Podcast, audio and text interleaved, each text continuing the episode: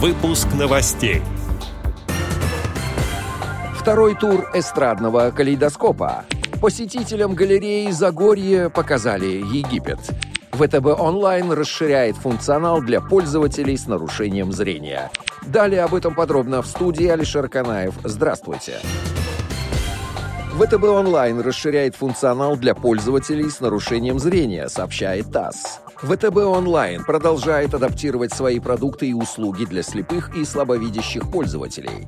Теперь они могут воспользоваться аналитикой доходов и расходов по картам и счетам, обменом валюты и услугами голосового ассистента. В целом им уже доступно 30% функционала мобильного и 80% интернет-банка ВТБ. Пользователи с нарушением зрения могут воспользоваться услугами голосового ассистента, который поможет совершить перевод клиенту ВТБ оплатить мобильную связь, получить справочную информацию по продуктам и услугам банка. Ранее ВТБ онлайн адаптировал для клиентов с нарушением зрения денежные переводы, оплату услуг ЖКХ и мобильной связи, а также другие сервисы.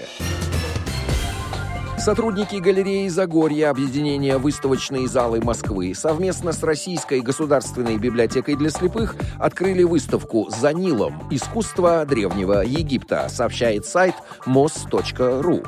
Москвичи и гости столицы смогут посетить ее до 7 ноября. В экспозиции выставки представили репродукции, копии скульптур, рельефы и макеты ярких образцов искусства. Экспонаты можно как осмотреть, так и потрогать. Кроме того, специально подготовленные экспликации доступны в двух вариантах, в том числе на языке Брайля. Подлинники представленных на выставке работ хранятся в музеях Каира, Берлина, Парижа, Москвы и других городов мира. Мероприятие будет интересно широкому кругу посетителей, людям с нарушением зрения, всем тем, кто интересуется культурой и искусством, сообщили в пресс-службе галереи Загорья.